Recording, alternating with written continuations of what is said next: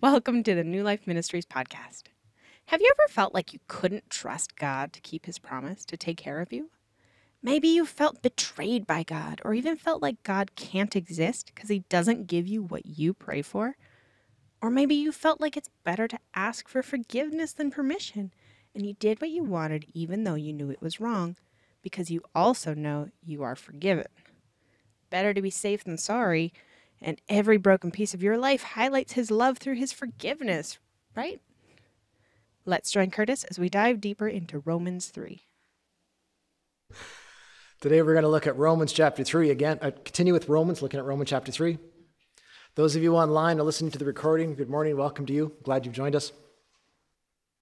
So, I live in an apartment, uh, part of a condo complex, and I am not part of the leadership or the board at all. And so, stuff happens in the building that I get told about, but I don't know any details.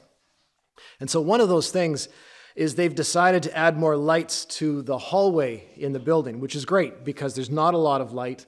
And my friend said it reminded him of a correctional institution, which is a very dark, dark hallway. And of course, along with uh, the new lights in the hallway, they're repainting it and replacing the carpet, which was uh, very old. And the work started back in October, and it's taken so much longer than I had expected. Um, and because I don't know, I'm not in leadership, I don't know what's going on. I'm, all I'm observing is what I see.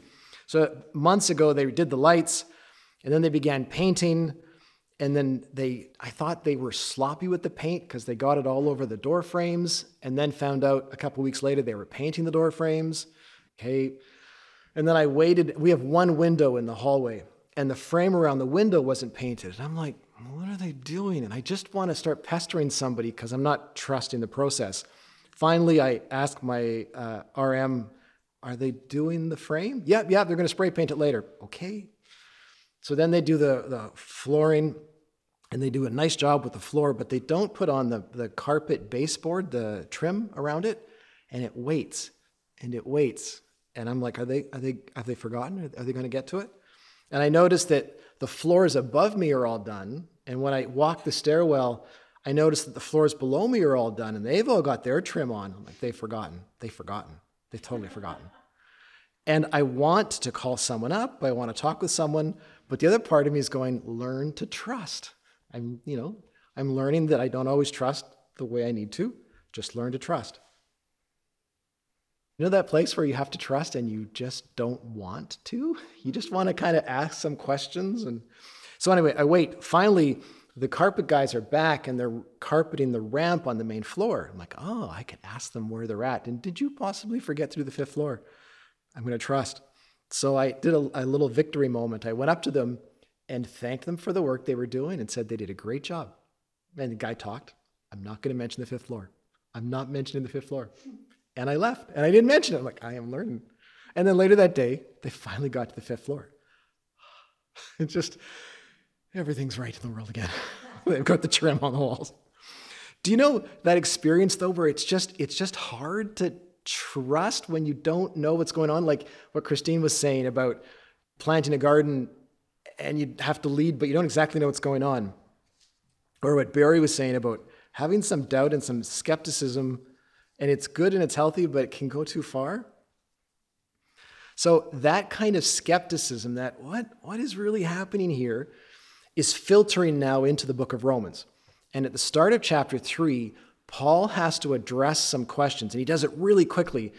But I suspect they are questions he has heard over and over again for 25 years about his message that we can be reconciled, we can be restored with God by just trusting Jesus. We don't have to obey the law, we don't have to do all these different things, we don't have to become Jewish to become Christian. And people who would be from that background would just start to ask questions. And so he quickly rattles through three questions, giving kind of like the highlight reel of the answer. And we're going to unpack that today. And then in the rest of chapter three, he reminds us once again of what we've been looking at for three chapters that everybody is guilty before God. There is nobody good before God. We are all of value, but no one's good in their own right. And then he paints a picture of the answer. He begins to explain out how it is that we can be saved and reconciled through faith. So let's get into chapter 3. Let me offer a prayer and then we'll begin. Father, Father, your word contains life, and your, you speak through your word uh, in a way that you don't speak through other material. You are constantly drawing our heart to ponder the truths that are here. Father, in the passage today, would you please speak to us? Would you show us how the questions that Paul looks at are actually still questions that float around? And would you also help us to see your character, your goodness, and the magnificence of your grace, your righteousness that you offer through Jesus? Lord, draw us to yourself as we look at your word, that you would be glorified um, and that your praise would be on our lips. Father, is there uh, anything else? Lord, yeah, I pray that we would have understanding. Yeah. We pray this, Jesus, in your name. Amen. So, Romans chapter 3, and I'm going to read the, the whole bunch of it. So, again, he's just coming off of explaining that no one is righteous, including not for the Gentile, not for the Jew. What then is the advantage for being a Jew? Is there any value in the ceremony of circumcision? Yes, there are great benefits. First of all, the Jews were entrusted with the whole revelation of God. True, some of them were unfaithful, but just because they were unfaithful, does that mean God is unfaithful? Of course not. Even if everyone else is a liar, God is true. As the scriptures say about him, you will be proved right in what you say, and you will win your case in court. But some might say, Our sinfulness serves a good purpose, for it helps people see how righteous God is. Isn't it unfair then for him to punish us? This is merely a human point of view. Of course not. If God were not entirely fair, how would he be qualified to judge the world? But someone might still argue how can God condemn me as a sinner if my dishonesty highlights his truthfulness and brings him more glory? And some people even slander us by claiming that we say, the more we sin, the better it is. Those who say such things deserve to be condemned. Well, then, should we conclude that we Jews are better than others? No, not at all. For we have already shown that all people whether Jews or Gentiles, are under the power of sin. As the scriptures say, no one is righteous, not even one. No one is truly wise. No one is seeking God. All have turned away. All have become useless. No one does good, not a single one. Their talk is foul, like the stench of an open grave. Their tongues are filled with lies. Snake venom drips from their lips. Their mouths are full of cursing and bitterness. They rush to commit murder. Destruction and misery always follow them. They don't know where to find peace. They have no fear of God at all. Obviously, the law applies to those to whom it was given, for its purpose is to keep people from having excuses and to show the entire world as guilty before God. For no one can ever be made right with God by doing what the law commands. The law simply shows us how sinful we are. But now God has shown us a way to be made right with Him without keeping the requirements of the law, as was promised in the writings of Moses and the prophets long ago. We are made right with God by placing our faith in Jesus Christ. And this is true for everyone who believes, no matter who we are. For everyone has sinned. We all fall short of God's glorious standard. Yet God, in His grace, freely makes us right in His sight. He did this through Jesus Christ when He freed us from the penalty of our sins. For God presented Jesus as the sacrifice for sin. People are made right with God when they believe that Jesus sacrificed his life, shedding his blood. This sacrifice shows that God was being fair when he held back and did not punish those who sinned in times past. For he was looking ahead and including them in what he would do in this present time. God did this to demonstrate his righteousness. For he himself is fair and just, and he makes sinners right in his sight when they believe in him. Can we boast then that we have done anything to be accepted by God? No, because our acquittal is not based on obeying the law, it is based on faith. So we are made right with God through faith and not by obeying the law. After all, is God the God of the Jews only? Isn't he also the God of the Gentiles? Of course he is.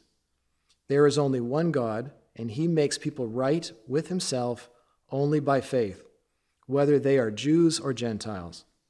Well, then, if we emphasize faith, does this mean we can forget about the law? Of course not. In fact, only when we have faith do we truly fulfill the law. So we'll stop there.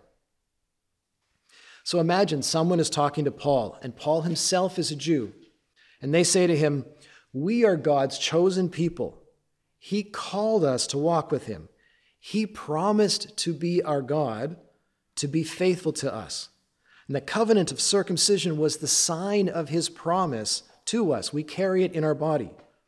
Are you suggesting there's no advantage here?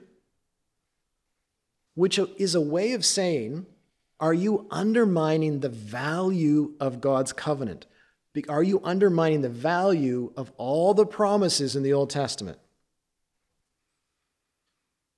Does this message of grace through faith in Jesus Christ means God's promises to his people to treat them as special, to work in a special way through them, that those promises don't matter? Are you, are you dismissing all of the Old Testament?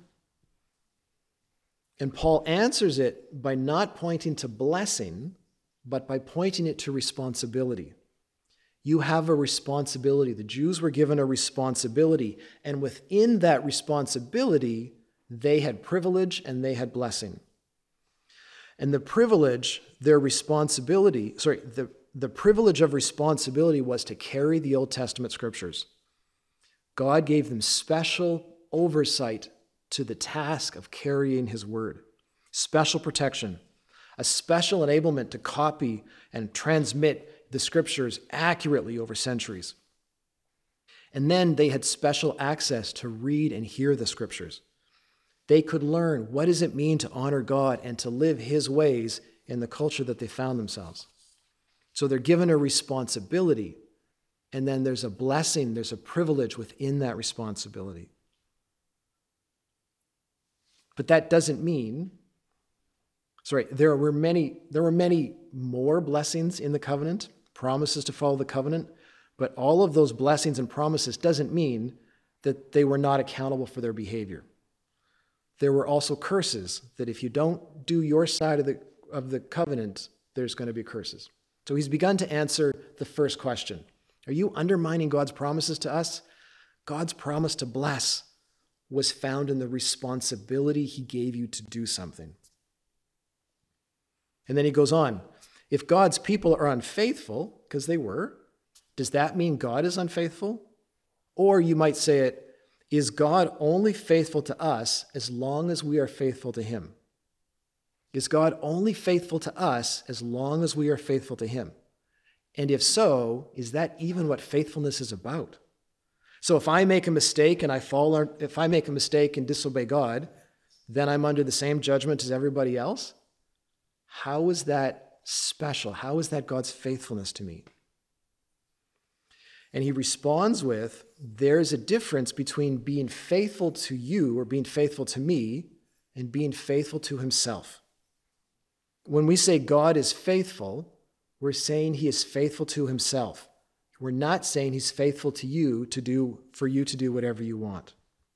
Have you ever heard somebody say, I don't believe in God because I never get what I pray for? Or some version of that? That's this idea. God's not doesn't exist. God's not faithful to me because whatever I ask, I'm not getting. And Paul's saying that's not what faithfulness means. Faithfulness means we understand who God is and he's consistent. And we know he has a plan to save the world. He has a plan to bring glory to himself. He has a plan to restore and heal this planet. And he will be faithful to being loving and patient and merciful and graceful. How you respond within that plan and, that, and his character, that's up to you. So, this is the lesson to, to learn about faithfulness. So, apply this to how you pray or how you think about God or how you bring your requests to God. How often do our prayers, are our prayers some version of, please help me to get what I want? Right? Please help me to find a better paying job. Please help me to get more money. Please make so and so treat me better. Please make so and so talk nicer to me. And that's about please be faithful to what I want. And those, I mean, those are sincere wants. But perhaps pause in the prayer and consider what's God's agenda? What is God like? What is his plan? Because I know he's going to be faithful to that plan. How can I shift my prayer to be in line with that plan? So instead of, please give me more money at work, what about, help me to represent your character well at work?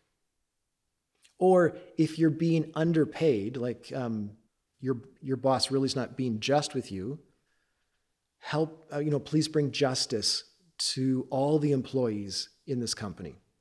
Like it, it's, it's shifting it away from it being about me to who are you and what are the kind of things that you do. Instead of, please make so and so talk nicely to me, instead, help me to speak truthfully and kindly when I talk to that person. Help me to be patient with them. And, but, you know, kindly, but truthfully. Because if they are hurting you with your words, you can speak truth and say, that's hurtful. I mean, you can do that. God is shaping you to be like Jesus in your thoughts, in your words, and in your action. So we can pray along that, those lines. So Paul has answered their quickly, quickly answered their concern about the covenant. He's talked about God's faithfulness. Now there's a third question. Verse 5 But some might say, My sinfulness serves a purpose for it helps people to see how righteous God is. It isn't fair then for him to punish us. Verse 7 But someone might argue, How can God condemn me as a sinner if my dishonesty highlights his truthfulness and brings him more glory? So, this is actually the question about justice. If God's goal is to bring glory to himself, and my badness makes his goodness seem more clear, how can he punish me for doing what helps him achieve his goal. That makes sense? If my sin makes him look good, and his grace is revealed by forgiving me, I'm helping him accomplish his goal, why am I really this bad? And you might think, well, that's kind of a circular argument. But there's also a sense of the end justifies the means. Does the end, does the end, the goal, justify the process? you know, the process is gross, but we get where we wanted to go. So isn't that valid? Which is a little bit like saying if a person cheats on their spouse, it gets found out. And as a result, they go to marriage counseling and end up with a better marriage. Does that mean the affair was good? No. If someone is bad to you, but in the end, by talking it out, things get better, does that mean the bad thing that was done to you is good? No. The end, when it comes to does the end, ju- when it comes to does the end justify the means, the means get their own judgment. They get evaluated on their own. So Paul is very quickly kind of answering questions that he's heard about his gospel. And then the passage continues, and there's a lot there that we could unpack and we could spend hours, and we won't. But he lands on verse uh, 21 to 26. And many scholars have said this is one of the most important paragraphs that has ever been written in history. Um, and it, he's again going to call us to understand who is this God, who is, who does have, make promises to people, who is faithful, who is just. Well, God is also righteous. What is this righteousness of God?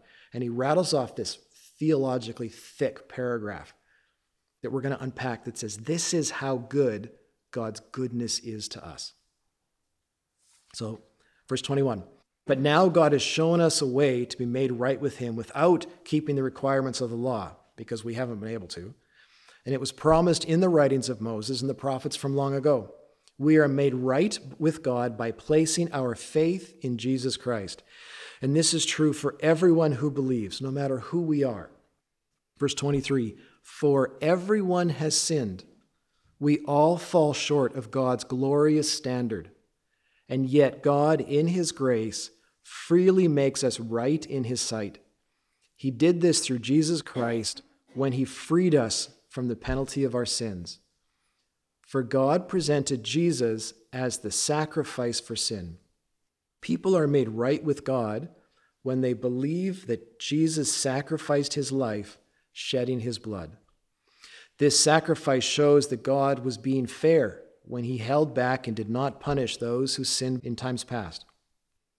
For he was looking ahead and including them in what he would do in this present time.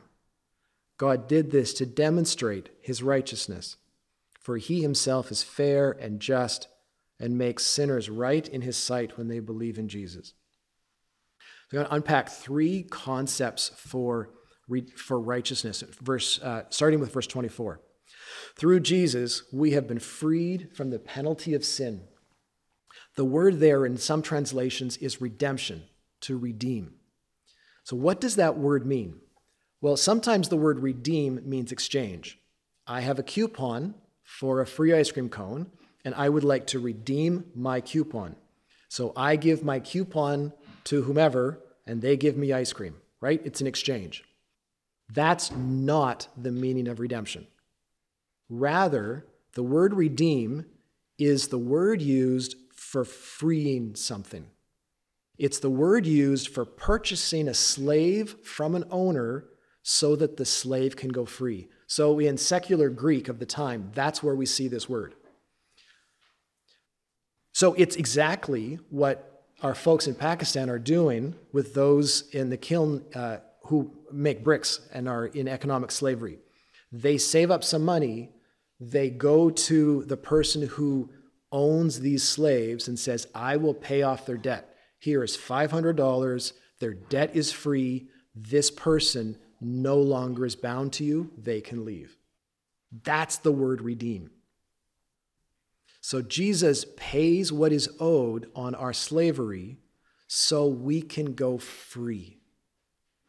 That's a, that's a stunningly beautiful concept. The second word, the second way uh, this passage describes what Jesus does for us. We're set free, we're purchased to be free. Second one, verse 25 For God presented Jesus as the sacrifice for sin. Some translations say the sacrifice for atonement or propitiation, which means to turn aside wrath. And yes, that's a hard word to say. It means to placate somebody's anger, it means to calm them. You ever been so mad at somebody, somebody else needs to help you calm down? It's that. So, chapter one has said, there's chapter one of Romans has said, we are all under God's wrath. So we know God is mad. How can we avert God's anger? Like, what can we do to stop God from being angry? Because God's anger is not irrational. It's not like an emotional, I've had too much sugar and I'm just kind of running around. He's, he's giving us a proper response to our rebellion against him. We were bad and attacked him and hurt him. It's a just response. What are we going to do to make that right?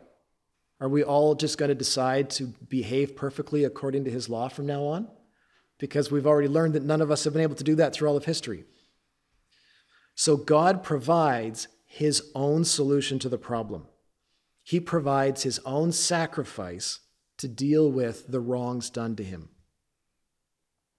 So the idea, the idea that um, somebody has to die, that someone can die for you, is all through the Old Testament. It's all part of the sacrificial system that some animal dies in place of the crime that you did. So, in God's justice, when He gave Jesus to die as sacrifice for us, He's not, um, when He's doing this, He's acting to create justice. So he's not just forgiving, oh, I can just forgive. He's actually resolving the problem of injustice. So if someone commits a crime against you, and if it was just ignored, is that right? No. It would be like saying, well, there's no real difference between right and wrong. Well, the same is true for God. Someone has to deal with the crime against him. And so he provides the sacrifice so that the crime is actually paid for, so he is just and also the one who justifies. You ever um, you've been in a spot where you know you've done something wrong and you've had to face it and you know that there's consequence, the consequence is going to hurt, and you just wish someone would do this for you? You're like, you know, I just wish someone else could take the spanking. I just wish someone else would, you know, could would have to go talk to my boss. It, that's what this is happening. God is saying, yeah, someone else actually will, will take you off, let you off the hook. Like, will take your punishment for you. And so that idea then leads into our third idea, verse 25b. This sacrifice shows that God is being fair when he held back and did not punish those who sinned in times past. For he was looking ahead and including them in what he would do in this present time. God did this to demonstrate his righteousness. It shows that God was being fair, it demonstrates it. He does justice. So you can imagine folks in the Old Testament and, and even folks today who don't know anything about Jesus, don't know how it all works out. They see somebody do something wrong, God forgives them, and they go on their way. And then be like, wait, how's that fair? The answer is, well, this is the payment in Jesus is the payment for that crime. You know, you can't just be let a, you can't just be set uh, set scot free. No, you're right. This is the payment. God is demonstrating, He's showing you that crimes get paid for, bad gets atoned for. Jesus pays the price. So there are three ways of looking at what God is doing through Jesus that show He is righteous. He redeems us from slavery, He pays the penalty on our sins so that we're set free from slavery. He presents Jesus as a sacrifice for our sin. And then he demonstrates his justice. This is part of God's righteousness, the good that he does on our behalf. So if you ever hear a friend talking with you and they're trying to justify their behavior, they're trying to defend themselves and prove that they're, that they're good people, you can say, you know what? You don't have to be good. Let me, let me explain how Jesus takes the penalty for the mistake you made and pays it so that you can be free. Let me tell you how we all know we're all bad, but there is a way to be made right. I was driving with Jerry the other day, and I was turning on Broadway. You know, Broadway's got that really large middle section. And um, I was, I had turned on, you know, I got my green light, and I'm waiting for this all this traffic, and there's a truck coming, and there's a guy talking on the cell phone in the corner. Yeah, that's all good. And there was, you know, you wait and you sort of forget what light you're on and, and who has right of way. And so there's a truck, a space just, be, just before or after the truck. And I decided, okay, time's to, time, it's time to go. And now the guy who was talking on the cell phone is in the middle of the street. I'm like, and I kind of, I didn't yell at him. I, I had words. Come on, buddy, what are you doing there? Bah! And he hops away, and we drive, we continue driving, and I'm like, ah, stupid. And then I get about 10 seconds further. I think that was my fault. And Jerry's like, yep. He goes, I didn't want to say anything. There's like it's freeing when you're not afraid to say, Oh, I made a mistake. Like it's freeing to say, Oh, that was wrong. I was wrong. And the, especially when the guy with you was like, Yeah, that was. I mean, no one got hurt, and you know, we've all we've all done that kind of silly thing. The price has been paid. It's okay to be wrong. God's making us right. So, before I ask, what has the Spirit been uh, speaking to you? What's been catching your attention? Let me review where we've been. Does this good news about Jesus, uh, about being made right before God because of our faith in Jesus, does it undermine God's promise to his old pe- to his people in the Old Testament, to the covenant? Uh, you know, I thought they had special privilege. They do. They had the responsibility of taking care of his word and a privilege within that responsibility. Does this good news of Jesus undermine God's faithfulness to his people? God's faithfulness is to himself and to his character, to his plan. It is not God being faithful to help you get what you want. If I make a mistake, does it make, if I make a mistake, if my mistakes make God look good, why am I guilty? Because the end does not justify the means.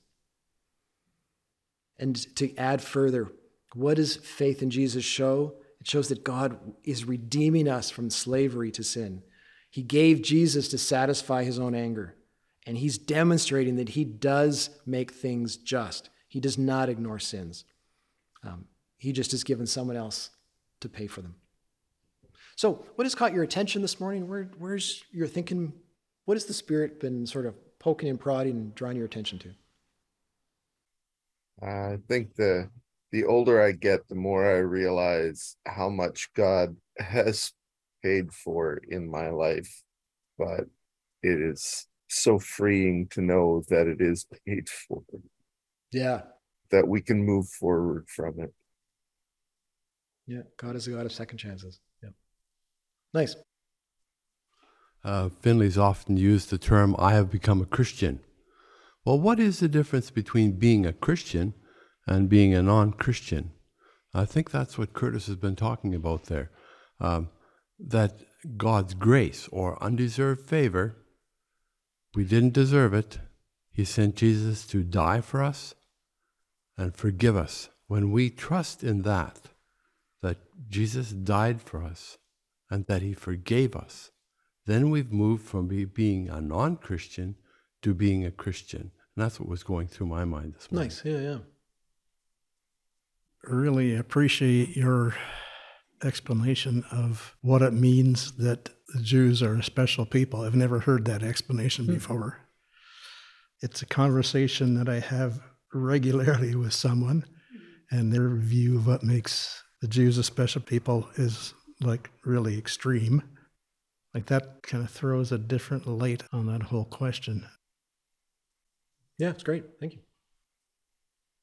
It's kind of ironic, I guess, is how I felt today. Of like, we come here, we read, we get things explained to us, and then we kind of like talk about it at like a cerebral level. And today's sermon seems so, like that passage seems so like, look at the mental gymnastics that your culture has created around beliefs and let me just like show you. Like the whole passage just seems like it was trying to get into their mind and be like do you see how your mind is like making all these traps for you? Yep. And god made it so simple for your spirit to just be freed from that. Oh i love it. And then it's funny because then we're all in here like discussing it and I don't know. It's just like funny to me of like we're, we're still. I guess I just feel like we're living that. Like what he's saying right now, we're like living, and like we should just be freed from our mental beliefs and our baggage. I love it.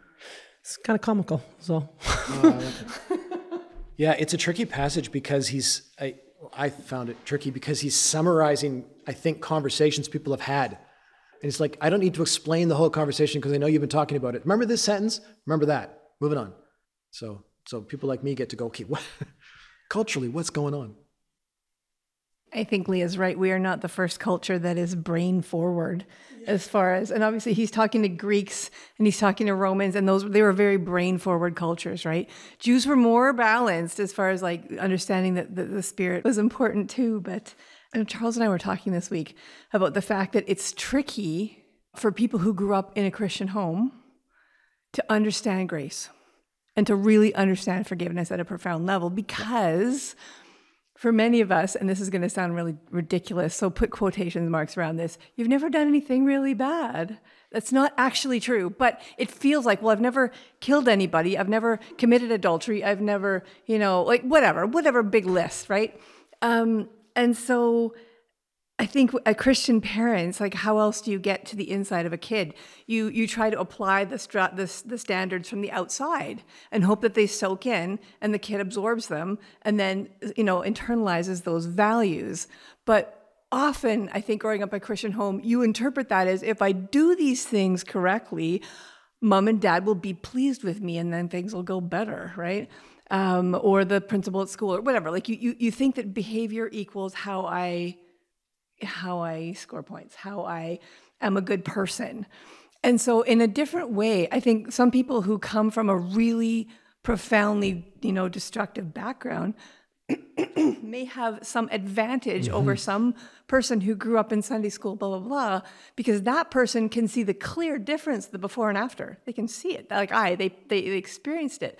Where somebody who's always been like trying really hard to be a good kid, you know, and growing up, like you never if you're not careful you never get over that. And you never realize that um, the profound relaxation of being able to stop all that work and just be like, okay, i you know, I, I, I am that it's okay for me to admit that I screwed up, that I sometimes really suck on the inside of me, and I'm not letting you guys see that, or that I have some terrible thoughts in my car as I'm driving, or like whatever it is. And it's like, no, I didn't kill anybody, but but I have, you know, you might say, but I have really murderous thoughts towards my neighbor at four in the morning when they're having a party or whatever, like whatever it is. Um, and, and that stuff matters, like who you really are and what you've got really going on. If we can't even admit that because we're still trying to be good on the outside, you're, you're, you're basically missing out on one of the biggest pieces and the biggest um, I don't use the word benefit, but the, the biggest blessings of being a, a follower of Christ is the relaxation that comes from being able to stop all that posturing and trying and whatever. And it, it feels like our world, even those who don't believe, we th- there's so much energy going on in this city right now. People saying some version of, uh, "It's not my fault." It's not actually wrong. It's not. It doesn't matter because it's his fault. Like some version of all those things, which take a lot of energy. So to finally lay it down and go, yeah, that sucked. Uh, That was yeah. I I did that. I'm sorry. You know, that's it's actually profoundly relaxing, even though you think you're gonna die right up until the second you do it. Yeah, that's great. Just want to respond to a number of the comments I've made. I mean, they've- it's been great this morning. In response to what's the difference between a Christian and a non-Christian, it's very, very small, but it's huge. The only difference, the real only real difference between a Christian and non-Christian is a Christian knows that through what Jesus has done, God has forgiven them. That's the only difference. But I liked the term the, this mental gymnastics, and, and that that's what's done to try to to explain it all, and and, and it's not necessary. It, it's totally unnecessary. I love that. This just as you're talking, this idea that God is grace. I mean, he he does grace. Grace is something you do, but he loves. He wants to rescue. Like he wants to set free. Like this is who you know. God going. This is who I am. Mm-hmm. Like you know, picking up Christine's word. Relax. Like accept. Just It basically, uh, you know, a, a Christian knows who Jesus is and who God is. I'm talking about how it's more difficult for somebody who's been brought up in the church. And I have seen that so many times. I remember a woman who, you know, I know really well and really like, and her getting up and saying, you know, I don't know how to give my testimony because, like, my life, I've never done anything. So she struggled with that. When I was doing prison ministry, that was one thing that really struck me. Those guys knew what grace was. They understood it precisely. Nobody had to tell them they were sinners. They knew it. I think that there's lots of people sitting in pews who can't figure out what they need to be forgiven for. yep. So uh, there were a few things that struck me this morning. Uh, I guess the first thing that struck me this morning was once again how much uh, God has kind of embedded the the natural structure of Himself into um, the way He has built families, um, and just uh, the idea of He is faithful to Himself and His plan and to His character. And you see in um, kids, especially kids who have become part of the foster care system, who have some kind of trauma, that it's the inconsistencies in their parents which cause the most hurt and the most hardship over time. This is reflected in uh, their attachment styles, how they interact with people throughout the rest of their lives. And the one thing that is most important, whether their parent knows how to parent, really the, the primary thing that's most important is are they consistent? Mm-hmm. Because then you can form your responses as a child to your parents. And so the fact that God, his whole thing is he is faithful to himself, he is faithful to the things he has set out, the plan he has made, his character. That is so important and so amazing because then we can respond. That's our job. What a wonderful! I hadn't. I, that's a wonderful um, analogy. I I'm not sure analogy is the right word, but I hadn't thought about. Yeah, you're right. For child development, consistency in parenting. Like when I say yes, I mean yes. When I say no, I mean no. Yeah, it very. That's that's great. And then the other thing that struck me later on in Romans 3, verses 5, but some say our sinfulness serves a good purpose, for it helps people see how righteous God is. Isn't it unfair then for him to punish us? What a childish response. oh yet. my gosh. But we see it everywhere. What it brought to my mind is uh, so humans as a whole have a very troubled history with our ethics around medicine and discovering how people work. In the 30s, and then again in the 40s in the US, they knew that these men had syphilis and they didn't treat it for 40 years just to see what would happen. Even though they had the medicine to do it, it was an easy, it was one pill, they were fine. They didn't do it just to see. And then in the concentration camps in uh, World War II, they took children, they took twins, and they experimented on them just to see, just to, to and the results of those experiments are still used because the results themselves are good information, but the way, the place that it started is horrendous and unethical and unforgivable for. Understood. Yeah, you know. It doesn't change that the outcomes are valuable, it changes whether they're ethical and whether they should have existed. That was that was where my mind headed this morning. well, that's great. That's great. Okay, let me offer a prayer and we'll close with the song. Father, once again, Lord, you have glorified yourself in this gathering.